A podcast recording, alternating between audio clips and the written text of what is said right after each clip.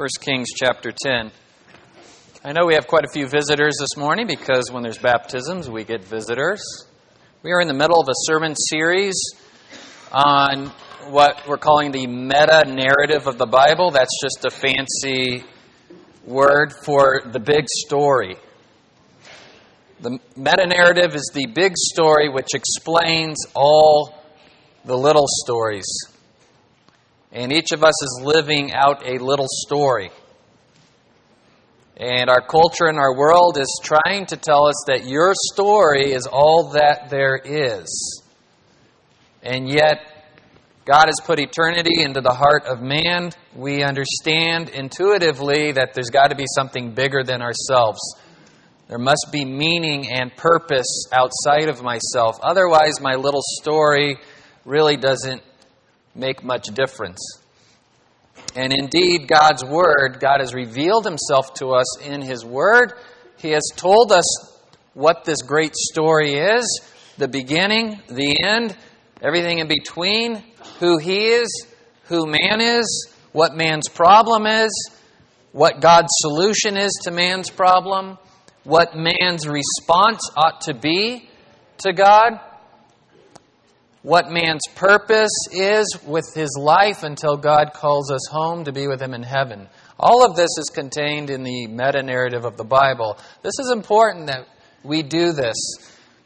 If you like to read Albert Mohler's blog, which I do and I know Nathan does, he is the president of the flagship seminary of the Southern Baptist Convention and really a reformer in the Southern Baptist Church. He cited a survey about the biblical illiteracy of Christians in America. And I think we understand that people who call themselves Christians in our country don't always understand what the Bible teaches. But it's worse than you thought. It's worse than you thought. We're talking about over 60% of those surveyed who call themselves Christians thought Sodom and Gomorrah were a married couple in the Bible that Sodom and Gomorrah were people and they were a married couple in the Bible. And that Moses built the ark. And on and on it goes, and I don't want to draw laughter from it. It, it. It's sad that in what was once arguably a Christian nation, we have come this far away from God's Word. So, how do we find our way back? Well, it certainly has to start inside the church. And biblical teaching has been the hallmark of this church for well over 25 years and will continue to be. We're at the part of the meta narrative now where King Solomon is in the middle of his reign. And it was a time of great prosperity and peace in Israel's history. Uh, a new nation Saul being the first king, and then King David, who was a man after God's own heart, and then David passed on the throne to his son Solomon. Interestingly, Solomon being the son conceived from an affair he had with Bathsheba. And we heard that story together. And God's grace and mercy and his covenant he made with Israel and with David highlighted. Man failed, God faithful to keep his covenant. Not without consequences, though. There, were, there was grave consequences because of David's sin. David instructed his son Solomon, and, and certainly his mother Bathsheba as well instructed him. He took over the kingdom at age 20. He prayed to God that God would give him wisdom because he realized at age 20 how, how could he possibly know how to lead this great nation. God's people. And God blessed his request and gave Solomon great wisdom. A lot of that wisdom recorded in the Bible in the book of Proverbs, which I highly recommend you do a little bit of reading in every day because who among us doesn't need more wisdom? I need more wisdom. You need more wisdom. And we're going to find true wisdom from God and from His Word. Yet we also saw last week that Solomon, something went wrong in his life. He became a double minded man. double minded in that he went to God for wisdom, but at times went to himself for wisdom. He went to God to find out what would bring pleasure and satisfaction and happiness and blessing in life, and then at other times sought to answer that question on his own, apart from God. And it led to some disastrous consequences in Israel's history. In fact, the title of the sermon is Divided Heart, Divided Kingdom. Divided heart, divided kingdom. And we can take what happened to Solomon and actually happened in history and take it as a picture of what can happen in our own life when we allow ourselves to have a divided heart. Divided heart, divided kingdom. First, let's look at 1 Kings chapter 10, starting with verse 24. And God delivered on everything he promised to Solomon. He gave him the wisdom, and because Solomon asked for wisdom, God said, I will also give you the other things that kings normally ask for wealth and um, victory over your enemies and long life. And we read, All the earth was seeking the presence of Solomon to hear his wisdom, which God had put in his heart. They brought, every man who came to him brought a gift articles of silver and gold and garments and weapons and spices and horses and mules, so much year by year. The royal coffers were overflowing. You could probably think of a parallel time in your life when America was enjoying a surplus, and it just seemed it was going to get better and better and better, and home values going up, and your 401k going up, and your job going well. And if, if I don't like it, I'll go find a better one because plenty of jobs out there, and raises every year, and lots of disposable income for vacations and toys and RVs and boats and you name it. And you begin to think that it's just going to keep on happening. This is actually the worldview of the secular humanists. They have this strange belief that instead of a God, that history is some kind of God. And they mix it with Darwinian evolutionary theory and believe that history itself is pushing forward to get better and better and better, and man is going to get better and better and better and more sophisticated and solve all of our problems through science. And when you hear politicians say things like, ISIS will just find themselves on the wrong side of history, what is going on in their head is they truly believe that somehow some unseeable, undefinable force will just push evil aside, and good, as they define good, will come to the forefront. And sometimes they'll just let that happen naturally, but other times they will force you through taxes or laws to make whatever they deem that good to happen in society.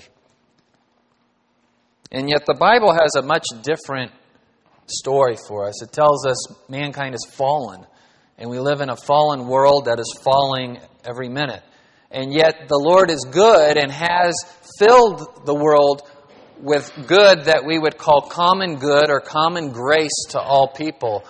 All people can enjoy a measure of God's goodness. Not eternally, but there's family and there's work and there's food and there's there's dancing and celebration and parties and achievement and accomplishment. And these things are common to mankind, but they're almost in spite of mankind. It's God's grace and His common grace that allow us to enjoy such things. And I believe that at some point Solomon began to adopt such a worldview, and he became double minded or divided in his heart. What initially brought all this great blessing and wealth was his obedience to God, but at a point in his life, and this is a temptation for all of us, God gets pushed to the side, and you begin to believe you're responsible for all of the success you're enjoying in life. You deserve for it to just get better and better and better. This was such a time in Israel. Goes on to say Solomon gathered chariots and horsemen.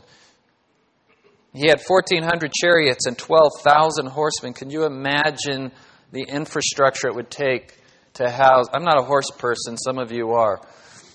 1,400 chariots and 12,000 horsemen. I, I never served in the military, but, but just the size and the expanse of the military and all that it takes to keep this running. Jobs aplenty for everybody. On top of that, they're building the temple, palaces, walls, fortified areas around Israel. It was, it was really just a time of, of prosperity and optimism. You begin to think nothing could ever tear this away from us, nothing could ever topple this. And you begin to believe you need God less and less and less. You become blindly self sufficient. The king made silver as common as stone in Jerusalem. The wealth was so great that silver almost became invaluable. And he made cedars as plentiful as sycamore trees, cedar being the preferred wood, but it's scarce and hard to import. But they had the money and the means to import enough cedar that the common man was building with cedar. Instead of the sycamore trees. And he multiplied for himself horses, and not just any horses, these world renowned horses from, the, from Egypt and from Kue, or if you have the King James, I think it says Keveh. And this is an area in modern day Turkey where they were famous for raising horses. I, I, don't, I don't know much about these horses. Again, I'm not a horse person. I always think of the horses they use at medieval times. Those are supposed to be these, these special horses that are hard to breed and difficult to train, and they're very valuable. And so Solomon heaping up horses for himself because that's impressive as a king to have that kind of wealth and that kind of ostentatious lifestyle. It projects power and authority, makes the people feel safe. A chariot was imported from Egypt for 600 shekels of silver. Why not make the chariot themselves? Because Egypt makes the best chariots. And yes, they're our enemy, but we're so powerful over them that they don't mind selling us chariots that we know we could use against them in war. That's how powerful we are.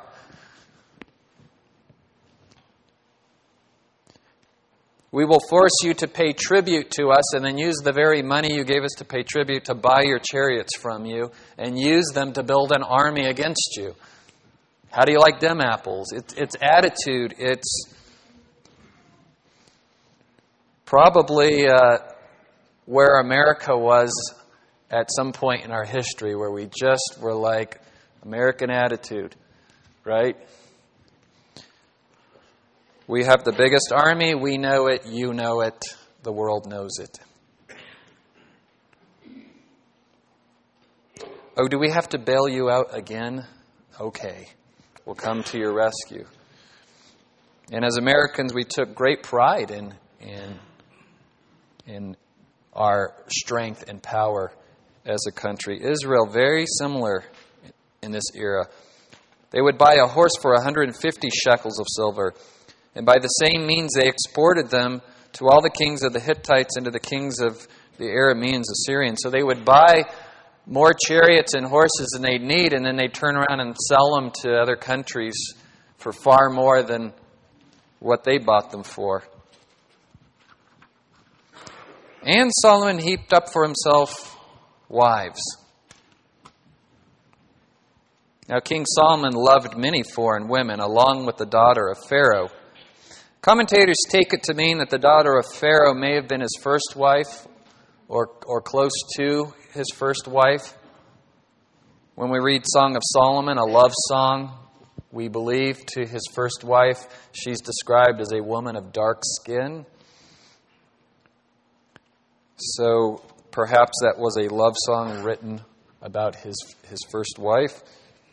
And yet, Solomon didn't stop there, and this was common for kings of the day to heap up for themselves wives.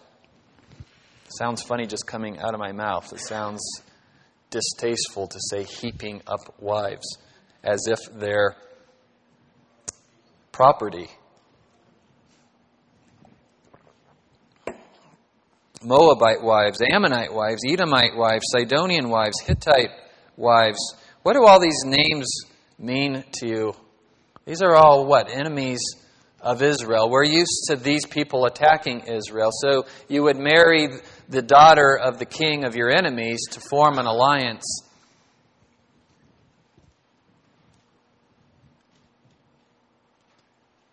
And it was humbling to the weaker nation to have to give their daughter in marriage. It, it was, in essence, admitting, You're more powerful than us. Would you please take my daughter as a gift that we will be subservient to you in the same way that my daughter is going to be subservient to the king? It also helped keep the peace between countries because it's kind of rude to attack your father in law's country when you have his grandchildren living in your palace. And the opposing nation, hoping that the daughter would be able to wield some kind of influence over the king of your enemy. By God's design, in God's perfect design, women do have great influence over their husbands. They're designed to be the husband's helpmeet. God said, It is not good for man to be alone. And he created a suitable helper for Adam. And then he said about his creation, Now it's very good. Now it's very good. And therefore, a man will leave father and mother and cling to his wife, and the two shall become one flesh. It's a beautiful design by God. One man, one woman, not heaping up wives, or vice versa, not heaping up husbands. I know the cynical out there would say, Why would you want to heap up wives? Isn't one enough? But Solomon, it says, loved women. God specifically warned Israel and commanded Israel not to do this thing that the other nations do because he says, You shall not associate with them, nor shall they associate with you, for they will surely turn your heart away after their gods. But Solomon held fast to these in love. And immediately when I read that, I'm like, I need to look up the Hebrew there, Hebrew word for love. What kind of love are we talking about? And it's the good, honest, godly love.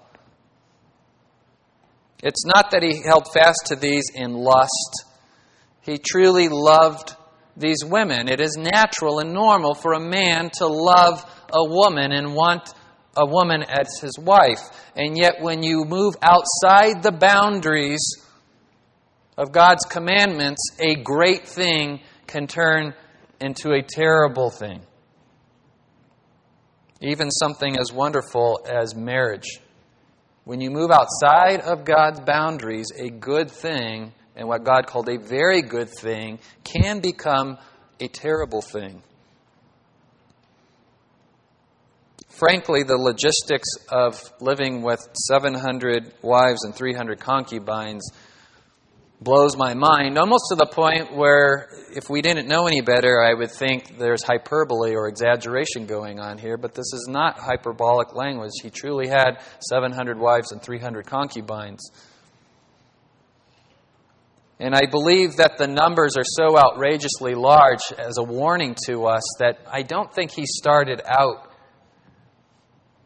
planning to have 700 wives and 300 concubines. No more so than the lady who loves cats ends up with 34 of them. Right? You just keep adding them. Because if one brings me great joy, then shouldn't two bring twice as much joy? And before you know it, that's the way sin works. Just, just a little bit, and next thing you know, how did it get to this point? And there's no way you get to that point without becoming blind to your own circumstances. Sadly, we don't see any record of Solomon having a Nathan the prophet in his life. David had a Nathan the prophet who could come to him and say, That man is you. You, you stole Uriah's wife.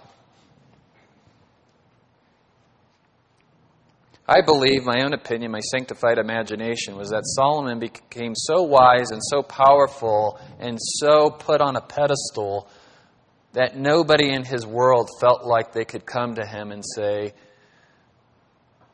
Hey, Deuteronomy 17 says, Don't heap up wives and horses and chariots and gold. What are you doing? What kind of life are those 700 wives going to have? How much time do they get to spend with their husband? A couple minutes a year? How selfish to have 700 wives. Certainly, he didn't have a heart to serve them.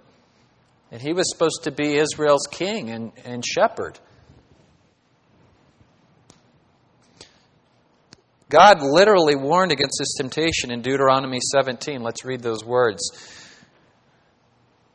This is Moses reading the law to the people before they go into the land, and he prophesies that you indeed will possess the land and then demand that a king be set over the nation like the other nations.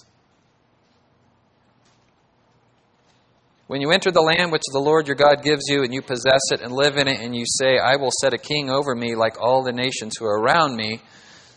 And I cut out some of the text to save space here, but you should read Deuteronomy 17 on your own. God goes on to say, Moreover, he shall not multiply horses for himself, nor shall he cause the people to return to Egypt to multiply horses. Since the Lord has said to you, You shall never again return that way. God didn't even want them going down and trading with the Egyptians. He shall not multiply wives for himself, or else his heart will turn away, nor shall he greatly increase silver and gold for himself. I have two points I want to make this morning. I'll make the first point now, and it seems so obvious, and yet it needs to be said from the pulpit. If you are in habitual, presumptuous, premeditated sin, stop it.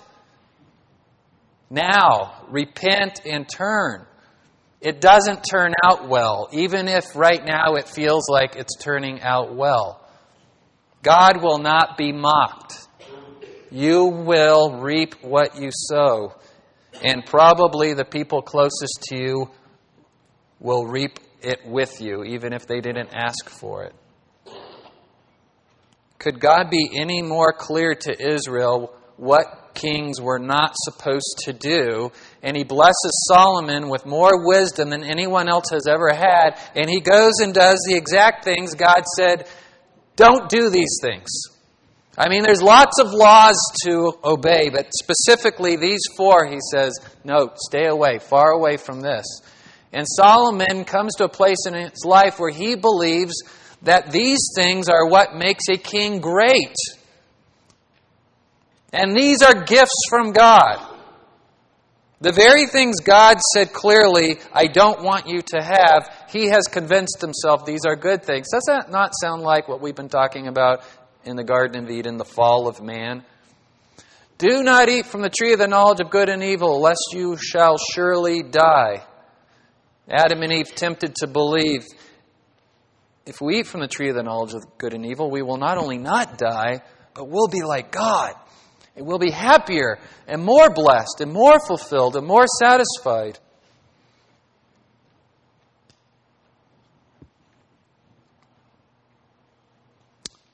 So, Solomon has this specific proclivity. I want you to know that word. A proclivity is just the way your sin nature happens to express itself. Not everything I'm tempted by are things you're tempted by. Certainly, there are things that are common to all people. But there are certain sins that each person struggles with more than some other people might struggle with. And this desire for women was certainly one of Solomon's Achilles' heels. I was kind of thinking through this, and again, this is my sanctified imagination. I know from the scriptures David was a beautiful man and Bathsheba was drop dead gorgeous.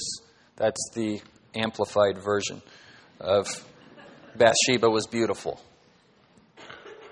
I'm guessing Solomon was a pretty handsome guy, obviously talented, king, rich, loved women. I, I, I know this, this person, this man in our society, and I don't think much is new under the sun. I think people haven't really changed much over the years. And I know Solomons who are these beautiful, talented people, and they're attracted to other beautiful, talented people. And beautiful, talented people come together because they need the other person to affirm that I am a beautiful, talented person. And it works well for a few months until you realize he wants me to tell him he's beautiful. He's supposed to tell me I'm beautiful. No, your job, and you, and that's their particular sin. And you see them move from beautiful person to beautiful person to beautiful person, and they just need to know I still got it. And it's very sad. And if you look at beautiful people and you're envious and say, I wish I was the beautiful celebrity movie star, I don't think you want that lifestyle. The grass isn't greener. They often seem very miserable. I think Solomon was somebody who needed that next beautiful woman to tell him, You the man. Well, am I still the man? I mean, she has to say I'm the man. I'm the king, and she's my wife, and if she doesn't say I'm the man, I could have her killed. So I need to hear from another beautiful woman, and another, and another. And the only difference between Solomon and the people I've described in our culture is you can only have them one at a time in our culture. Here, he just kept heaping them up for himself. When I hear 700 wives, that sounds like addictive behavior. I'm, I'm not joking. I know it sounds funny, but 700, that's something is seriously wrong in his heart. He had 700 wives, princesses, and 300 concubines, which are like wives, only without the title. For when Solomon was old, his wives turned his heart away after other gods. It's not that Solomon decided, I'm going to become an idolater and worship other gods. It was this proclivity towards needing to hear from women that they love him and admire him, that turned his heart away from God and towards idolatry. He began to build temples for his wives so they could worship their various gods from their homeland. Must have been very difficult for these princesses to leave family and home and their culture and their language and their gods and their way of life and come live in this palace with this beautiful yet intimidating king and have to adopt the Israel way of life and culture, tradition. It's hard enough marrying one person outside of your culture and tradition. You don't have time to help 700 women make that transition well. And so I can imagine his women, his wives became very dissatisfied, very discontent, and he just used his wealth to buy them and build them whatever they wanted. And next thing you know, Israel is littered with temples for idols.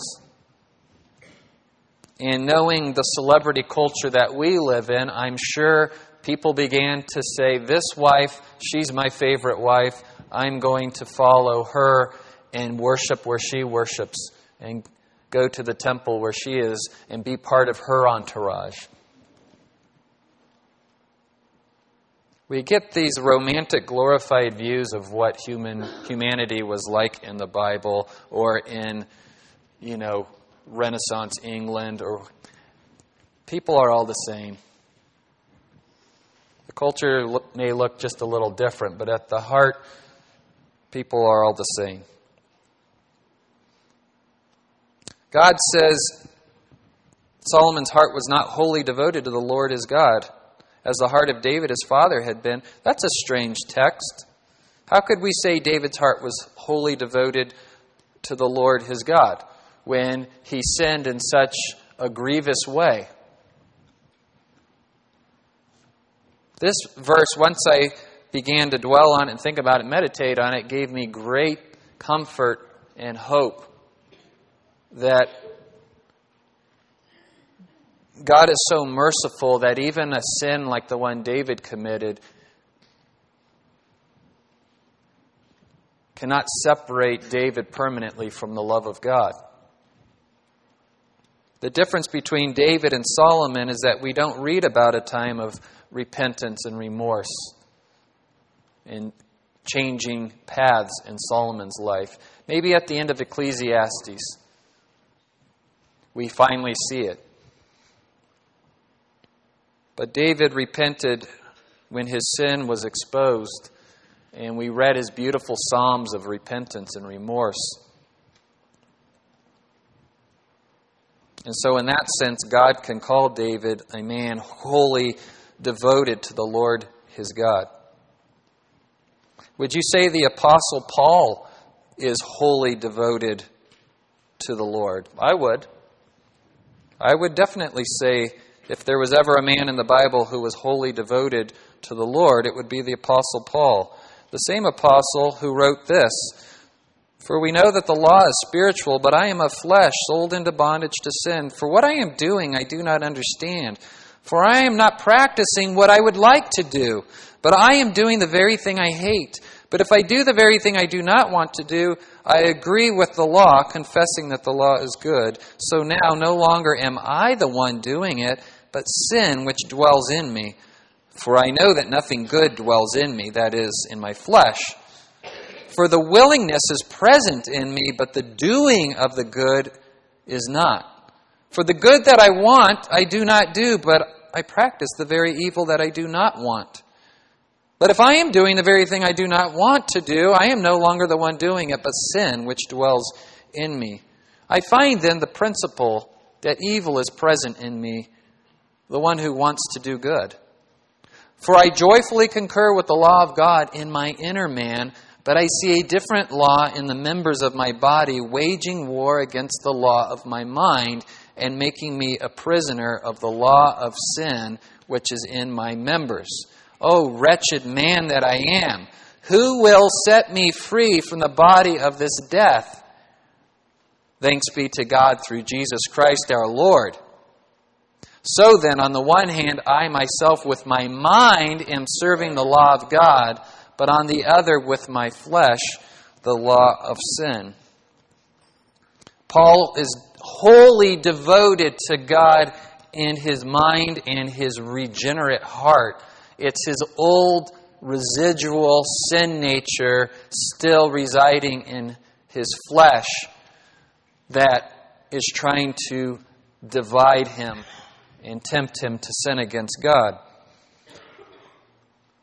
The difference with Solomon is that with his mind he wanted to obey God, but also with his mind he was looking for ways to fulfill the desires of his flesh. A divided heart. A divided heart. You and I beloved, those who are in Christ, those who were baptized this morning, it doesn't mean that sin nature goes away. It means the power to hold you hostage is no longer at work. The Holy Spirit is more powerful than the power of sin in you as a believer. The penalty of sin is gone. Jesus paid it on the cross, and the power of sin has been broken. And ultimately, when we're glorified, the permanence of sin will be eradicated. In the meantime, though, there is this battle that goes on in us, and you can have a heart wholly devoted to God and yet still have that residual sin nature. That is much different, though, than somebody straddling the fence who, with one side of their mind, say they want to trust Christ, but from the other side of their heart, they're actively pursuing sin, actively thinking ungodly thoughts. That's why we started our service this morning with Romans 12. Therefore, I beseech you to offer your bodies as a living sacrifice and be transformed by the renewing of your mind. Have a unified, wholly devoted mind and heart to the things of God and obedience to God. Don't indulge the sin nature and use your mind to justify your sin. Here's the consequences of Solomon's divided heart. Therefore, the Lord said to Solomon, Since this has been your practice, your ongoing practice, not a one time sin like David committed, horrible sin, yes. Let's not downplay how serious his sin was. But David's life wasn't a pattern of adultery and murder. Since this has been your practice, and you have not kept my covenant and my statutes that I have commanded you, I will surely tear the kingdom from you, and I will give it to your servant. Yet for the sake of David, because God has a covenant with David, your father, I will not do it in your days, but I will tear it out of the hand of your son. However, I will not tear away all the kingdom, but I will give one tribe to your son for the sake of David my servant and for the sake of Jerusalem that I have chosen. So the kingdom's going to be divided after Solomon dies. Rehoboam and Jeroboam, two of his sons. One takes the northern kingdom, one takes the southern kingdom. It's a little confusing, but the northern kingdom's called Israel. Isn't the whole kingdom called Israel? Yes, but the northern kingdom takes the title Israel, the southern kingdom takes the title Judah. Let's take that lesson of actual history and kind of take it forward as a picture of spiritual truths we learn in the New Testament. The demise of a divided heart. Jesus said, if a kingdom is divided against itself, that kingdom cannot stand, which was true in Israel's case. But let's use the term kingdom almost metaphorically for your own walk with God. A kingdom divided against itself cannot stand. You cannot say, I want to love God with all my heart, mind, soul, and strength, and then turn around and actively disobey His commands. It won't stand. That house will fall. God will not be mocked. You will reap what you have sowed. Now, in this context, Jesus says these words to the Pharisees who accused him of driving out demons by the power of Satan. Jesus said, That's ridiculous. Why would Satan cast out his own minions? The kingdom divided against itself cannot stand, but I'm taking the principle and applying it to this context. Maybe a better passage would be in the Sermon on the Mount when Jesus says, No one can serve two masters. For either he will hate the one and love the other, or he will be devoted to the one and despise the other. You cannot serve God and money. So, in the context of money, but it doesn't have to be money, and it doesn't have to be women like Solomon's bugaboo. What's yours? Do you even know what yours is? And you may have more than one.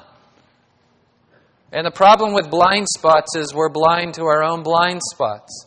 So, are you cultivating relationships with other believers, your spouse, accountability partner, prayer partner, your pastor, whereby they would have permission to speak truth in your life and tell you you are dabbling awfully close to sin? And I have seen in your life that you don't fight that sin off very well. Oh, no, no, no, I can, I can handle it. I can, no. It could be a good thing that God has intended to be a secondary good in our life that quickly becomes a primary good in your life and replaces God. That's the definition of idolatry. Long before you carve the idol and put it up on the mantle, something in your heart is already worshiping someone other than God. It could be work. It could be fashion. It could be straight A's.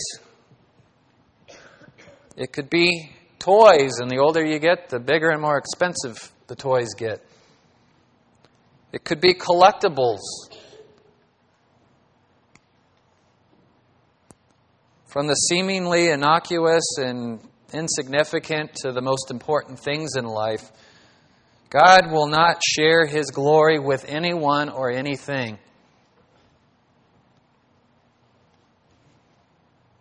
So, my second point today is for you to find out what it is.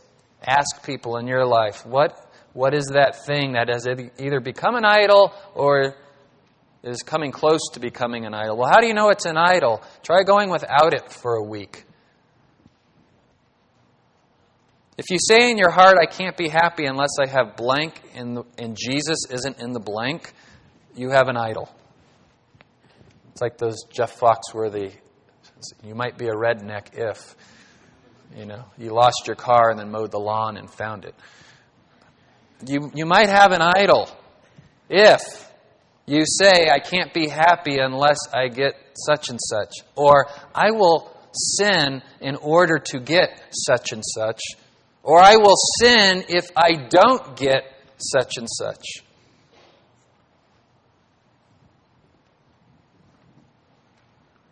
Or you have 700 of something.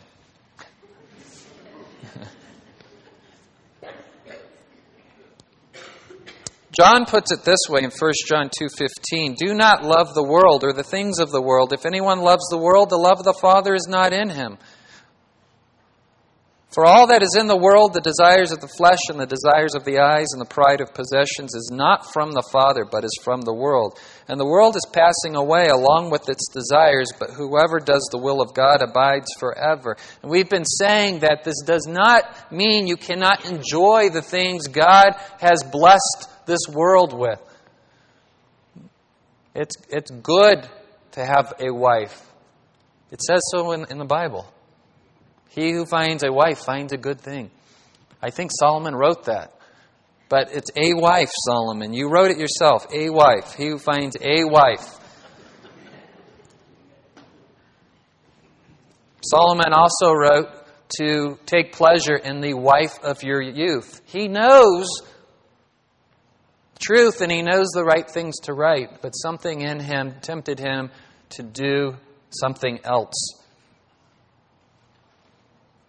So when John says, do not love the world, he means the world system, the world's way of pushing God aside and putting things or people on the throne of God in your heart. You can't love the world and love God at the same time, but you can love the world through your love for God. The things I enjoy in the world can point me to God and praise Him for His glorious creation.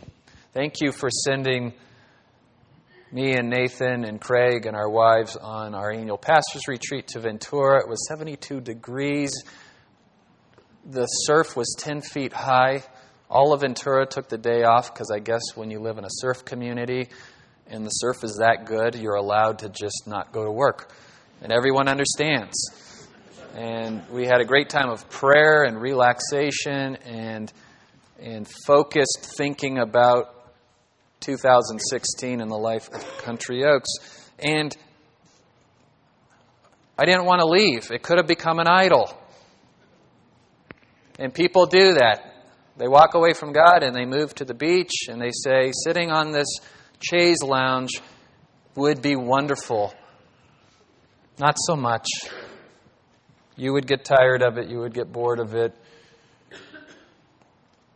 I had talked to one family who lived near the ocean, and their daughter was bored of the ocean. I guess it happens. People come up to Tehachapi and say, It is so beautiful up here. And I'm like, Oh, yeah, huh? I guess I haven't noticed recently.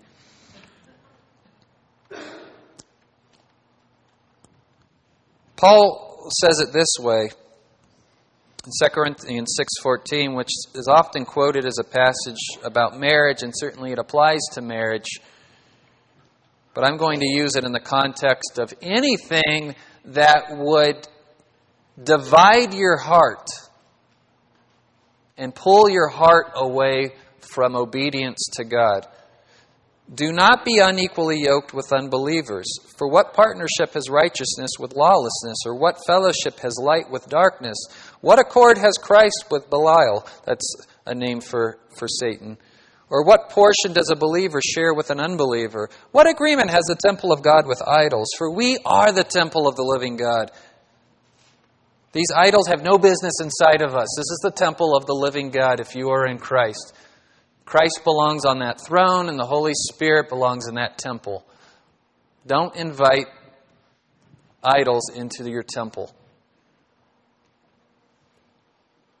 I will make my dwelling among them and walk among them, and I will be their God, and they shall be my people. Two points this morning. Number one, are you presumptuously, habitually sinning against God and breaking His commands? Even if you're like, well, 95% of my life is like obedience, I'm just holding on to this 5%. Can't I at least have this? No. Wholly devoted to God because that 5%, first of all, is more than 5, trust me. And it will grow and spread because you cannot serve two masters.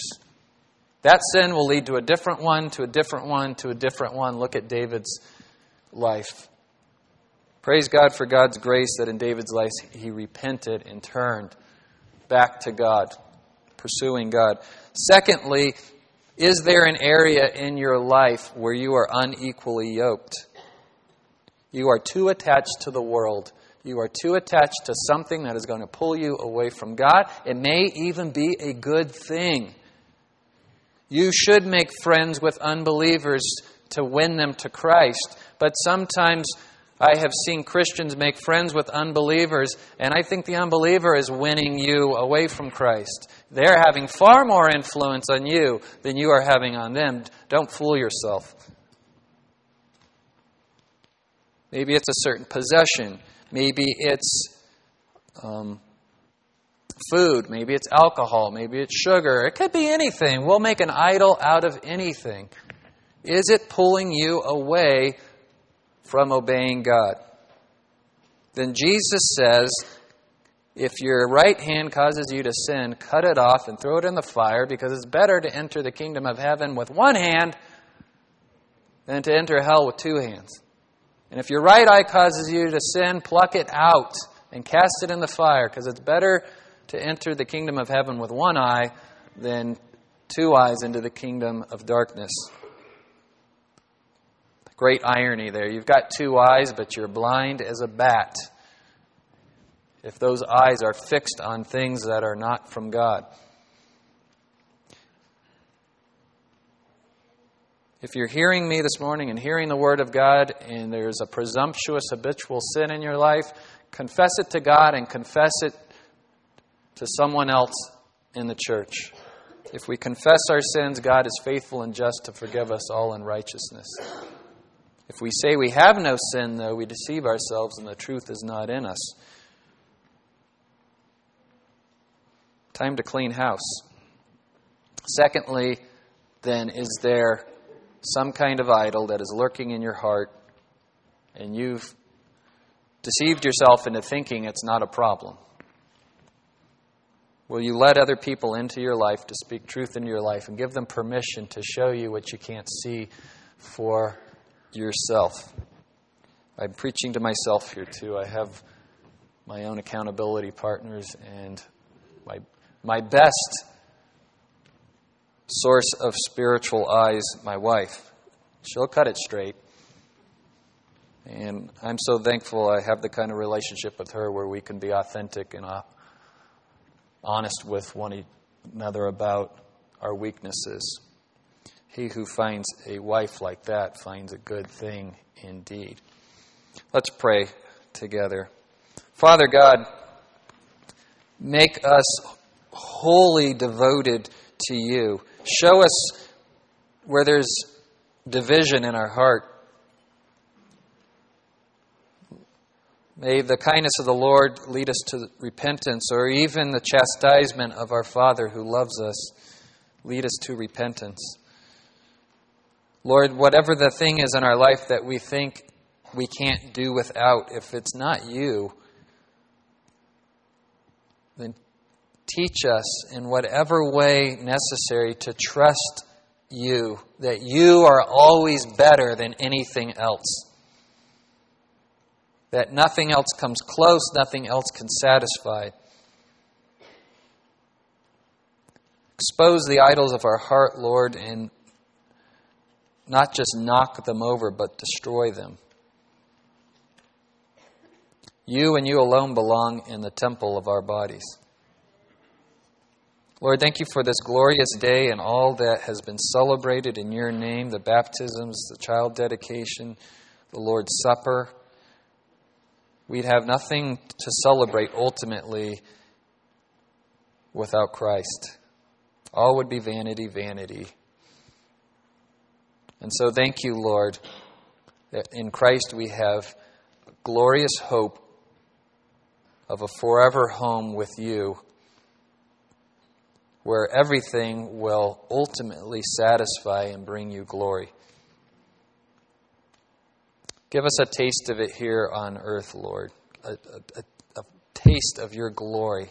We would taste and see that the Lord is good and would want more and more and more of Christ and less and less and less of everything else. Do this, Lord, for your glory and our good. In Jesus' name, amen. Amen.